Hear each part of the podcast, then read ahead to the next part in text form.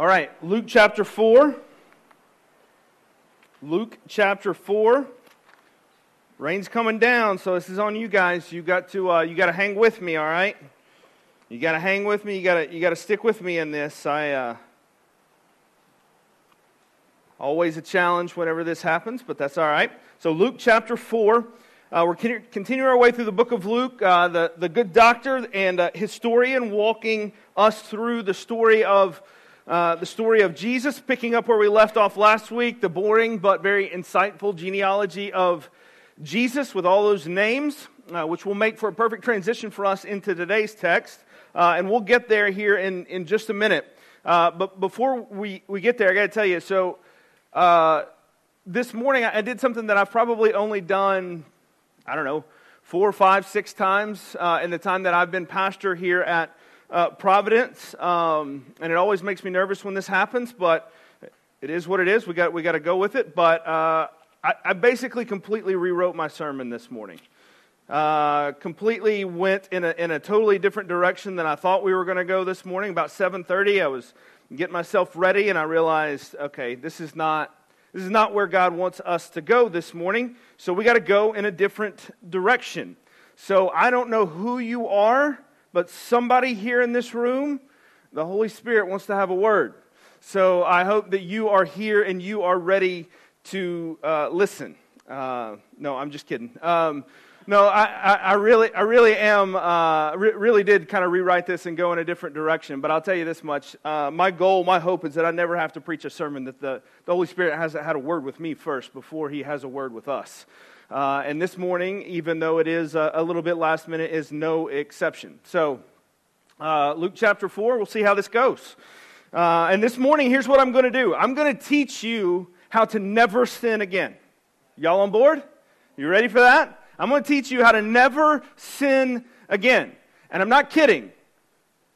Not completely. I'm not kidding. I, I, I, know the secret. And it's not even a secret. It's, it's written in plain sight for us here in our text today. It's, it's, it's right here in front of us. This is not a deep hidden secret that you need a spiritual guru for. Uh, you do not need to be able to meditate in a certain way for a certain amount of time. You do not need to be on psychedelic drugs. You do not need anything like that in order to get where we are going this morning. This is not a trick of the mind that I can get you to develop this remarkable mindset, mindset and, and, uh, and, and, kind of shift everything. It's, it's not that. I've been listening to some, uh, some books this month trying to reset my mind a little bit when it comes to working out and fitness and, and eating right and all those kind of things. And these things all have great tips, but I can't really figure out how to implement all of them into my life because they're giving me tips how to complete an Ironman, and I'm trying to figure out how not to eat a donut. And those two things don't always like they don't apply directly to each other. Uh, the mindset needed is not exactly the same uh, thing. So, what I'm going to teach you this morning is not that. I'm not giving you this like Iron Man level secret, and you're trying to figure out, hey, I just need to like not yell at my kids today. Uh, that's not that's not what we're doing. This this is a strategy. This isn't a strategy where if you do this, you will get this result. It looks and it feels very different. So let's look in chapter 4 of the book of Luke. And what I'm going to do is I'm going to read a little bit, and then I'm going to take a step back and remind us of what we saw last week and see how this all plays together. This is not coming out of a vacuum and uh, just kind of popping out there, how we typically read it. It flows with what Luke is trying to do. So, Luke chapter 4, verse 1. And Jesus, full of the Holy Spirit, returned from the Jordan and was led by the Spirit in the wilderness for 40 days, being tempted by the devil. And he ate nothing during those days. And when they were ended, he was hungry. And the devil said to him, If you are the Son of God, command this stone to become bread. All right, let's stop right there for just a second, and then we'll come back we're going to read this whole passage again here in just a second uh, that we're going to look at this morning. So when 40 days was up, he was hungry. Thanks for the obvious note here, Luke. You, I, I, don't think you have to say that. That's a little bit redundant. Those things are there. I appreciate the insight, uh, but I, I didn't really need to know that. My assumption is after 40 days of not eating, that Jesus would indeed be hungry. But this note is important for us to consider, and it will kind of frame a little bit of what the rest of the text is going to show us. We'll get back to that here in just a minute. But before that, let's remember why we're here. Jesus has been baptized uh, and then by, by John the Baptist, and then Luke gives us that long genealogy that ended with Adam last week. Do you guys remember this? Adam that, that was noted as the son of God, the way that it was explained by Luke. And so last week we talked about how Jesus was the second Adam, the one that came to fulfill what, what Adam should have done, what he was meant to point us toward, but also to do what Adam could not and did not do, what he ultimately failed at. We also talked about the baptism and the particular emphasis on, on Jesus as the Son of God and how Adam was referred to as the Son of God. And now we have this account of Jesus being led by the Spirit into the desert for a time of fasting, uh, and, and, and, and as we'll see here, a time of trial. And Luke starts out by describing this time in the, in the desert as lasting for 40 days. Now, a casual observer of Scripture with just a little bit of Old Testament background doesn't have to look very far for echoes of what is happening here and what we are being, being pointed uh, to. In many ways, what we're about to read will have parallels to what Israel endured in, uh, in the, uh, the, their desert wandering for 40 years.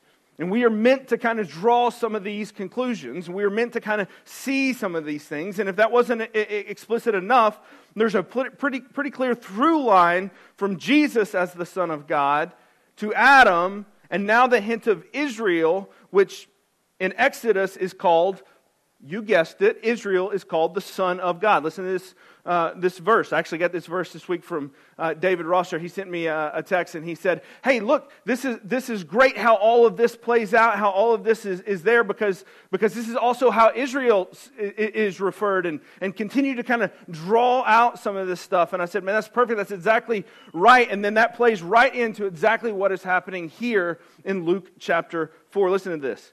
Then you shall say to Pharaoh, Thus says the Lord, Israel is my firstborn son. And I say to you, Let my son go, that he may serve me. And if you refuse to let him go, go behold, I will kill your firstborn son. So we have this, this kind of like through line here, right? Jesus, Adam, Israel, all referred to as sons of God. Adam and Israel, we, we, we know what happens uh, w- with them. In the garden, Adam falls. In the desert, Israel fell. Now we're going to see what Jesus does as he goes out into the desert. Spoiler, he doesn't fall. Uh, he does not uh, give to this, the temptation and sin. But that may not be the most interesting part of our text this morning. It's the most important part, but it may not be the most interesting part. And we'll see that here in just a second. So, so first back to Luke telling us that he, uh, that he was hungry. So let me ask you a question. If you're hungry and someone offers you food to eat, is it a sin for you to eat it? No, it's not. If you're hungry and somebody says, Here's some bread you haven't eaten in a long time, would you like to eat this? And you eat it, of course it's not. Yet that's what's about to happen, and it's what frames all of Jesus' temptation. You see, Jesus' fast was over. This wasn't a matter of Jesus was trying to keep the rules for 40 days and Satan was trying to get Jesus to break the rules. That's not, that's not what's going on here. For so long, that's how I have understood this passage is this is Jesus, the rule keeper, and we need to be, like Jesus, good rule keepers. And so Jesus is trying to be a good rule keeper and not break the fast, not eat any of this bread. But the fast is over. Whatever Satan is about to do, it isn't about trying to get Jesus to break the fast and break the rules. This isn't about eating, it's about something else entirely. So let's keep reading and see if we can figure out what it is. I'm going to read this, this whole thing and, and show you what this looks like. This is much shorter in the book of Luke than it is in the book of Matthew. We've seen that a couple of times already, uh, and, and that will continue several different times during this book. So, Luke chapter 4, verse 3. The devil said to him, If you are the Son of God, command the, this stone to become bread. And Jesus answered him, It is written, Man shall not live by bread alone. And the devil took him up and showed him all the kingdoms of the world in a moment of time, and said to him, To you I will give all this authority and their glory, for it has been delivered to me, and I give it to whom I will. If you then will worship me, it will all be yours. There's all kinds of theology mess we could get into in there that we're not going to get into this morning. Is Satan lying? Does really Satan have this kind of authority and this power? We're not going to get into all that, but it's, it's pretty interesting debates that are out there. But either way, he's making this offer to, uh, to Jesus. If you then will worship me, it will all be yours. And Jesus answered him, It is written, You shall worship the Lord your God, and him only shall you serve. And he took him to Jerusalem and set him on the pinnacle of the temple and said to him, If you are the Son of God, throw yourself down from here. For it is written, He will command His angels guard, concerning you to, to guard you. Now remember, this is Satan quoting Scripture. That should scare you. Uh, if you are the Son of God, throw yourself down from here, for it is written, He will command His angels concerning you to guard you, and on their hands they will bear you up, lest you strike your foot against the stone. And Jesus answered him, It is said, You shall not put the Lord your God to the test.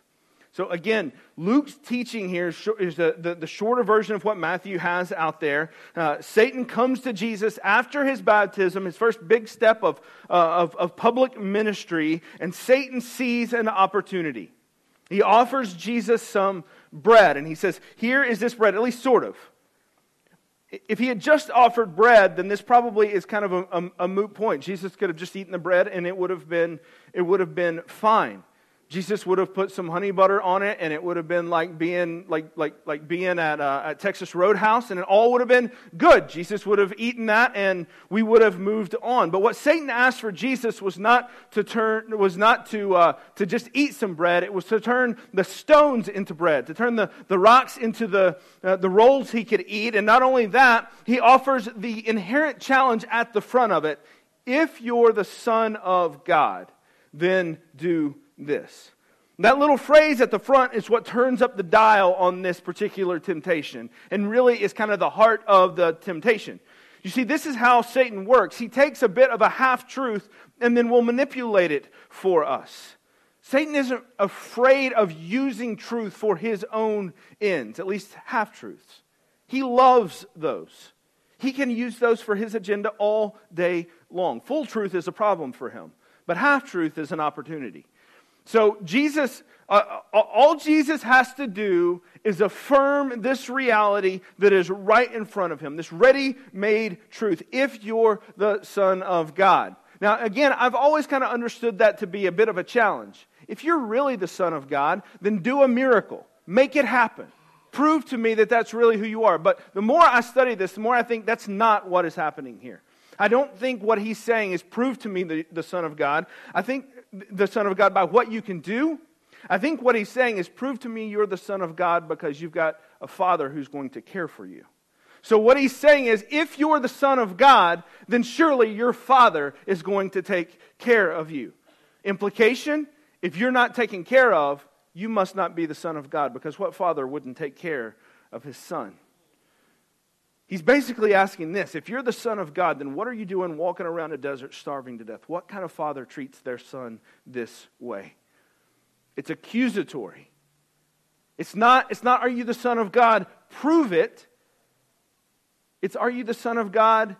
How can this be happening to you? There's no way that this should be happening.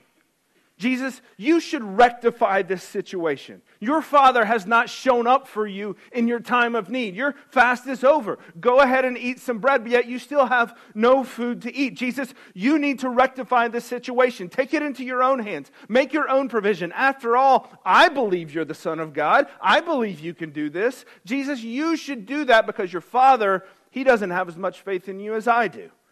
If your father won't do it for you, you should just do it yourself.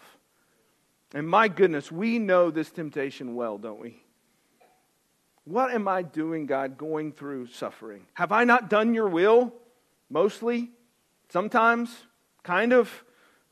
Have I at least not tried, God, to do what I was supposed to do? Have I not, have I not tried to, this? God, don't you owe me something for all that I've done for you? We would never say it that way, but functionally, that's what we live and what we believe. God, don't you owe me something for what I've done for you? Isn't the fact that I said I believed and I became a Christian, isn't that good enough for you, God? Why does my faith or why does my life look like this? This is how Satan works. He takes the truth, turns it into an accusation, and he knows if he can get Jesus to turn these rocks to bread, then he can get Jesus to affirm one of two things. And Satan's fine with either one of them. Either that Jesus is not the Son of God, i.e., God was never going to provide for him, or the Father is a bad father and cannot be trusted. Jesus' response is the quote from the book of Deuteronomy that says, Man does not live on bread alone. Now, I don't know about you. I've always taken that quote as a bit of a as a bit of like a reassuring type thing and a bit of maybe like a gotcha back to somebody whenever, whenever they, they, they say something, right? I've, I've heard it quoted my whole life, but I don't think I've ever seen it like I, like, like I do today. Um, let's just read this in full, the verse that, that, that Jesus is quoting from Deuteronomy chapter 8, verse 3. And he humbled you and he let you hunger and, and he let you hunger and fed you with manna. So this is talking to this is Moses talking to the people of Israel, which you did not know, nor did your fathers know, that he might make you know that man does not live by bread alone, but man lives by every word that comes from the mouth of the Lord. Man, that reference is spot on. This is talking about Israel in the desert. This is Jesus in the desert. The reference is spot on, but the verse gets quoted as this gotcha, or really like a reassuring verse not to worry whenever things don't go well for you. Like whenever the paycheck isn't quite enough at the end of the month, then we say this to make ourselves feel a little bit better. Man doesn't live by bread alone. Man doesn't live by a good paycheck alone. Man lives by the, the, the Word of God. Like, yes, I'm going to be spiritual, and I'm, that, that's how I'm going to I'm going to take this. And it kind of becomes this, this like happy, chipper type thing. But listen, the fact that Jesus quotes this should get all of our attention because there's nothing happy or chipper about this. This is not a buck up, all is not lost verse. Do, do you know what this verse is saying when Jesus quotes this? Do you know why he is using this verse? It says that Jesus desperately hungry, likely literally on the verge of multiple massive health problems due to the fast and the length of the fast, desperately needing food, suffering and going through hunger pains, and needing the food for the suffering and the hunger pains to relent, he doesn't say, It's okay, the Father will provide for me, implying, he's not gonna he's not gonna make the bread because if he just hangs on long enough the father's gonna relieve the suffering and all will be well. He just needs to wait it out. What he says is there's more important things than food. Implication? Even if the food never shows up i will maintain my trust in god because of who he is. Even if i don't get the food even if i don't get the bread I'm going to continue trusting God. He's not, he doesn't say, No, Satan, I'm not going to turn this to bread because I'm pretty sure right around the corner God's got some bread for me. He doesn't say that. He says, Bread or no bread, I'm going to trust God in this. Why does he say this? Because suffering changes nothing. Now, this is a hard word this morning. I take no joy in preaching this. Trust me. I, I don't want to be able to say there's, but there's no promise that says, I know God is good because the suffering is ended. It says, I trust God because I know that there is more to life than this suffering. No matter how far away the end of this suffering might be. That is not an easy word. I want to say it will all be okay soon enough. And most times, lots of times, that will be true, but not always.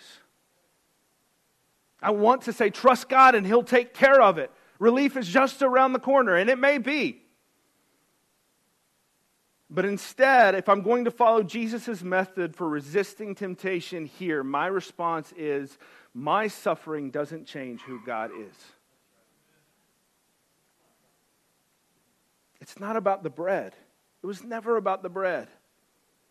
It's about what Satan is trying to get Jesus to say about God, which is that God can't be trusted. He's not worthy of our trust. It's not about breaking rules. Sin isn't primarily about breaking rules. I don't care what you've been told or what church you grew up in. Sin is not primarily about breaking rules. It's about where we place our trust. For the sake of time, let's move on to the second round of temptation. Let's go to the second round here. Jesus takes round one. He, he, he, he, he kind of parries back Satan's temptation. So Satan ups the ante a little bit. Verse 5. And the devil took him up and showed him all the kingdoms of the world in a moment of time and said to him, To you I will give all this authority and their glory, for it has been delivered to me, and I will give it to whom I will, if you then will worship me, and all will be yours. So he ups the ante. He doesn't offer bread, he offers the entire world. He says, Jesus, you can have it.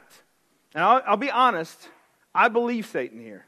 Again, this is like a debate. This is kind of a, a very, very minor point. Um, I don't know if it's fully his to give. I think it might be. And I, I, don't, I mean, he's obviously the father of lies and he can't be trusted, but there's no indication from Jesus. Jesus doesn't say, You're lying, you don't have the authority to do that. That's not going to be his response. That's not what he says. I think, I think this is a genuine offer from Satan. I think Satan would gladly, I think, gla- I think Satan would gladly trade the, the, the kingdoms of this world for the kingdom of God. I think he would gladly give those up.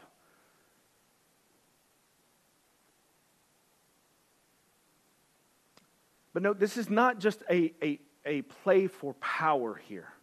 This is not just trying to offer Jesus power, saying, if you'll come and get this, I'll give this to you now.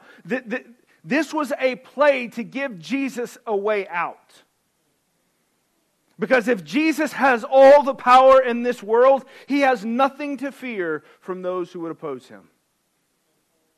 We're, we're going to see just in the, by the end of this chapter, he's already facing opposition. He already knows what is ahead of him.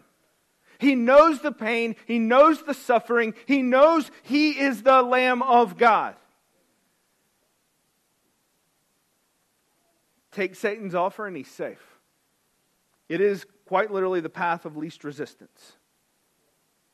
The shortcut to all that, at least as Satan has framed it, been promised by the Father. Satan is saying, You can have everything that's been promised to you, you just don't have to go through all that stuff. You can be safe, you can be comfortable, you can be free of opposition, you can be free of, of suffering and pain, and you get all of this stuff, and you don't have to go through the cross. At least that's Satan's lie in the promise. So, how does Jesus respond? Jesus answered him, It is written, You shall worship the Lord your God, and him only shall you serve. Let's read that from Deuteronomy. Again, going back to the book of Deuteronomy. Let's go back here, and I think we, we go back to the Deuteronomy, go back to the book of Deuteronomy multiple times here because, because this is addressing what they are going through and what they have gone through in the desert. And so Jesus is just playing off of that motif here.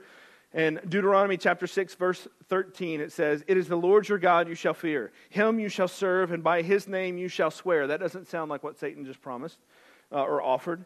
You shall not go after other gods, the gods of the peoples who are around you, for the Lord your God in your midst is a jealous God, lest the anger of the Lord your God be kindled against you, and he destroy you from off the face of the earth.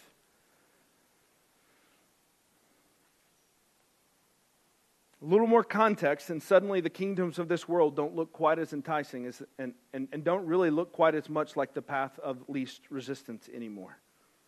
No longer is it a path to joy and power, but sure pain and loss.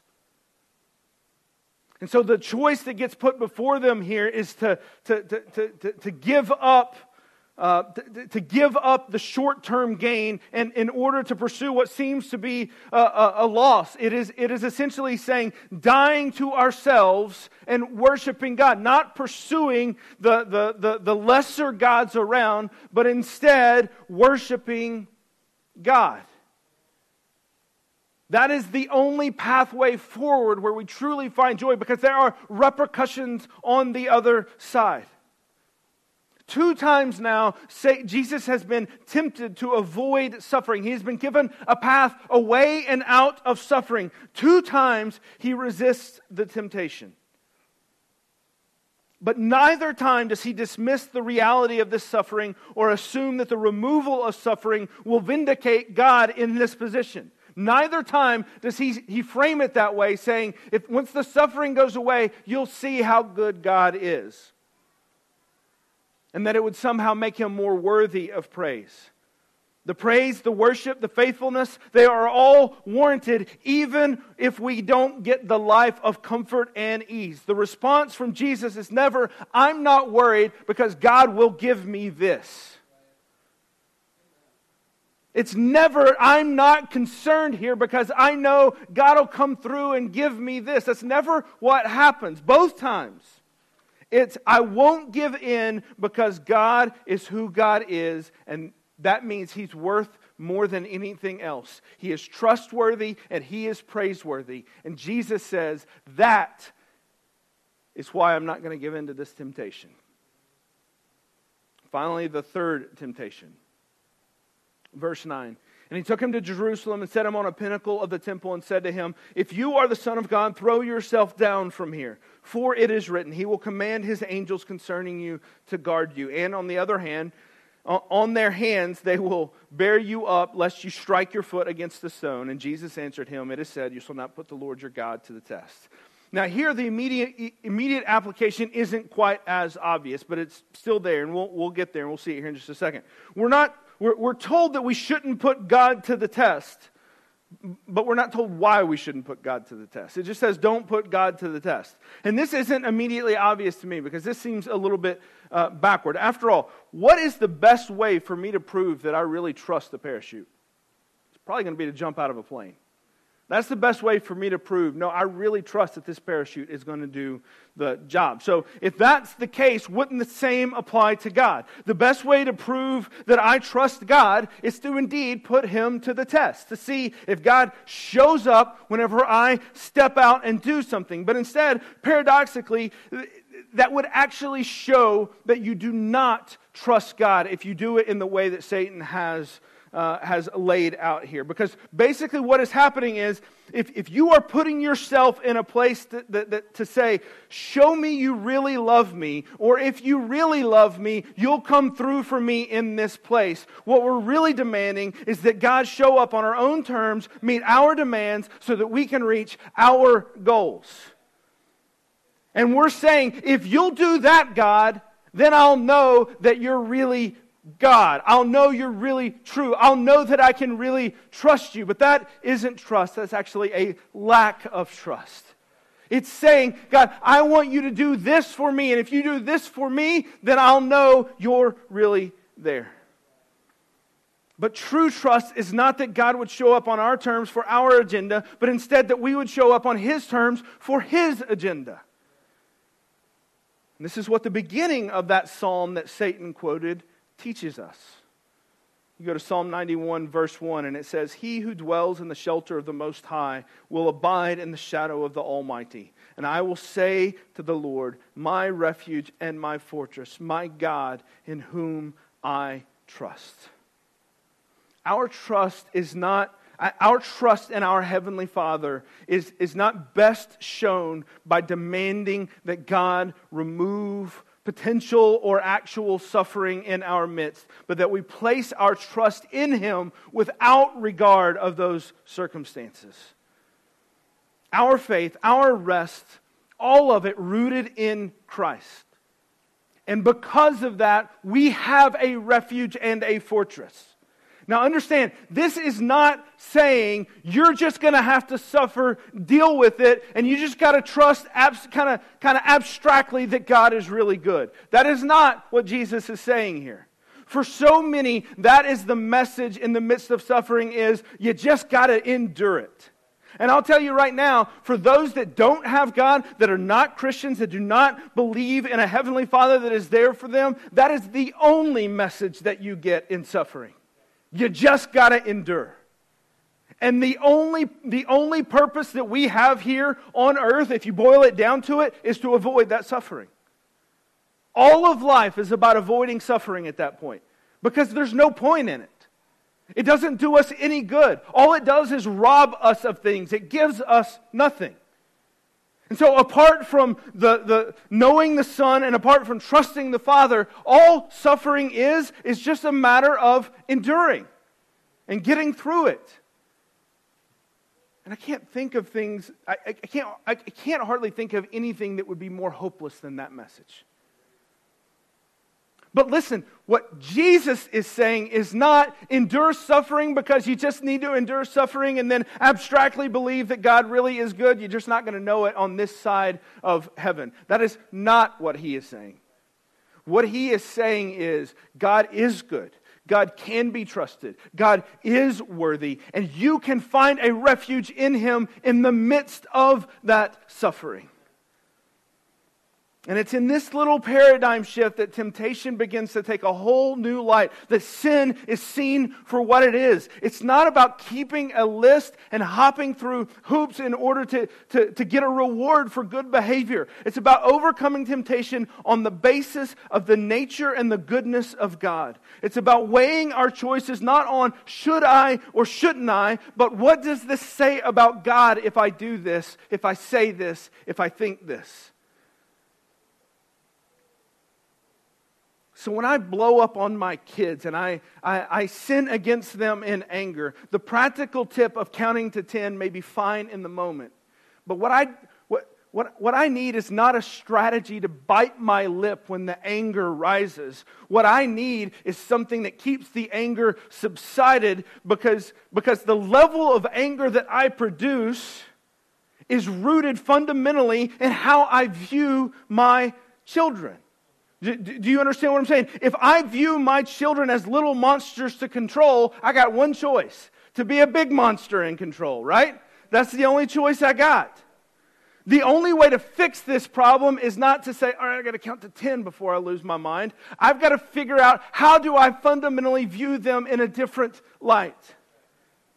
In your marriage, if your wife is an, an impossible impossibly difficult maze of emotions and buttons and switches that you can't quite seem to navigate because the last time you hit this button, all was well, but this time you hit this button and she lost her mind, and you're like, I don't know, I thought, and you can't figure this out, and you inevitably find yourself in this next fight or this next moment saying, How did we get here? You find yourself thinking, If only I had zigged when I should have zagged, and you turn your marriage into like this video game. If you can just figure out, like, like Mario Brothers, right? If you can just figure figure out if I can jump here, if I can do this, if I can get this here. I just need the star right here so that I can get through this because that's my only choice. Like, like if, if you turn it into that and you're just like on boss level, then the, the, the, the fundamental, none of, you're eventually going to run out of strategies. The fundamental way to make sure you don't sin against your wife or your husband is, is, is not that you find the right strategy, strategy, it's in how you view them. Are they co laborers, partners? Are they someone worthy of your love, of your care, of your respect? If you can get there, that's going to change how you talk to them. It's going to change how you, how you interact with them. Are they a problem to be solved or, or, or are they someone to be cared for? Do you see how fundamentally, if you change, you change all of it from rules to be followed to relationships to be nurtured, it changes. It all changes. The key to not sinning, the way to never sin again, is to at all times perfectly view God for who He is and worship Him in a way that, that is worthy of who He is. Any sin is a failure to play this out correctly. Any sin. And so, do you see the difference in how this works? This then becomes about the nature of God and not a list of rules. Not a list of things. If I can just keep the rules, I can get the reward. This is the lie that Satan wants you to believe that Christianity is a list of rules and that suffering and struggle are to be avoided at all costs. If he can convince you of that, then you've already lost your battle against sin. It's just a matter of figuring out where it's going to express itself. Because battling sin isn't about making better choices, it's about fundamentally viewing things in a new way. Because keeping rules presumes a reward at the end of the list. If not, why keep the rules? What's the point? What does it matter if you check off your list at the end of the day, if at the end of the day your life is still a train wreck? It doesn't matter anymore. What's the point in keeping the rules? This is why suffering is so disoriented, disorienting. In our hearts, we feel like it shouldn't be, like, like suffering shouldn't be there because fundamentally we don't think we deserve it. Now, don't get me wrong, we can articulate all the theological things. We just sang about how I, am a sinner. If it's not one thing, it's another. How our sins, are, they are many. Our mercy is more. We can theologically articulate these things, and we know them to be true. But fundamentally in our lives, what we believe is I kept the rules. This shouldn't be happening. And suffering then becomes this thing that's like, God, you, are you real? It's, it's falling right into this trap that Satan is putting out there. God, are you really good because I'm going through this? The reality is that if you take suffering in this life as a given, if you take suffering in this life as a given, this is every one of us, and this is hard for us Americans because we've been told our whole lives you don't have to suffer. We've been told our whole lives that you can have, you, you, you can, you can have it. You, you just got to try hard enough. You just got to pull yourself up by the bootstraps. You just got to work hard enough. You just got to do things, and if you can just do enough, the suffering can be avoided. We've been told as Christians that if we just do the right things, if we just, if we just do the right things, then the, the suffering can be avo- avoided and we'll be, we'll be rewarded with great things on the backside of that. We've been told all those things. So, so maybe you're not there yet, that suffering is a given in this life. Maybe you're not there yet. I, I, could, I could quote half a dozen verses where, where Jesus and Paul say, You're going to suffer. So I can give you the biblical evidence. Or you can just live a while. And eventually, we'll all be convinced that this is true. Suffering is a given. And if it's a given, then what's most important is not the list of rules, but the one that becomes the refuge in the midst of suffering. And if you avoid falling into temptation, if you avoid committing those sins, it's not because you were able to make better choices this time, but because you knew who God was and you trusted Him in the midst of it. It's not about eating the rolls.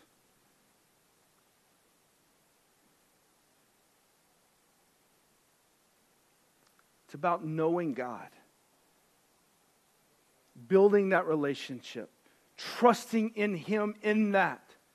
Why was Jesus so, so ready with these answers and so quickly to, to, to be able to, to parry what Satan has done?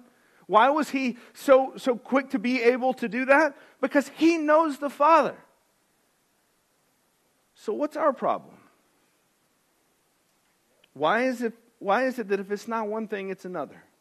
Why is it that our sins, they are many, and, and we need His mercy to be more. Why is that for us the problem? 1 Corinthians 13, Paul says that now we know in part, but then we will know in full. So, how do you keep from sinning? I'm not kidding whenever I say I know the secret to keep from sinning. I, I do.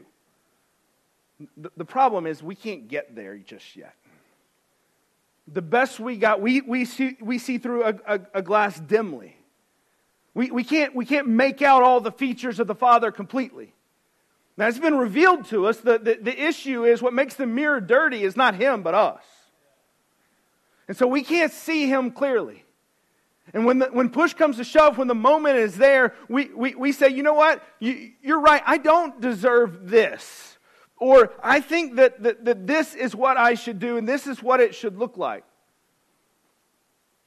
And so one day we will know the Father. We will see him face to face. And our sins will be no more. And we long for that day. But until that day is here, our task is to know the Father more and more, to know his heart more and more to be able to read the scriptures and say, oh, now I see who God is. Now I see what he does. He doesn't give rules for us to follow so that we can make him like us more.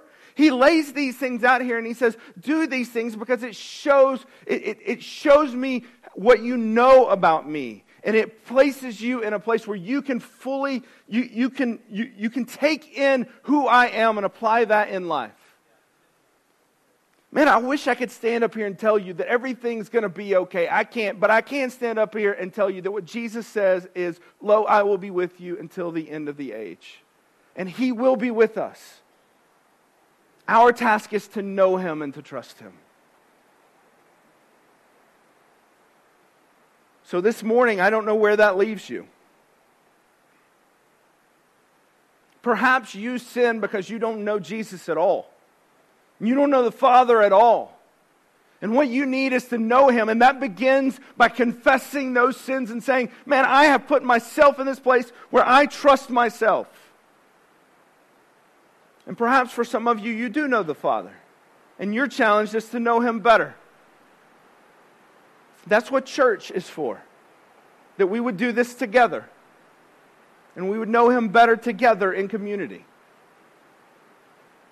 I don't know what your response is to this message, practically, what it looks like to play this out. But I know that the ultimate goal is that you would know the Father more. And this is what we gather together to do. Every week, at chili cook offs, in each other's homes, in our discipleship groups. That's the key.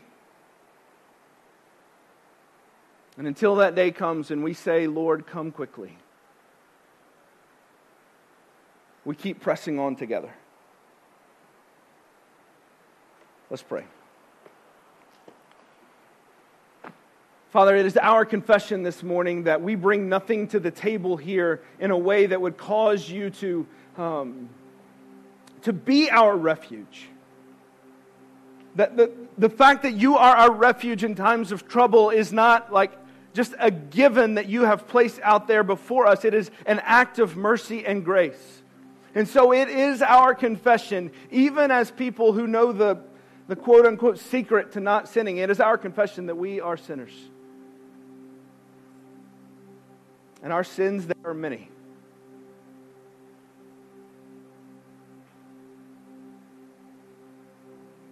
But we worship you because we truly know from your word, where you have revealed yourself, that your mercy is more. And so, Father, I pray that you would show us what it looks like for us to know you more. Whether that be finding places of community, whether that be finding places of repentance, whether that be the first step of giving our lives over to you and saying, I need to know you more. Father, help me here that we would be faithful and that we would be obedient to do that.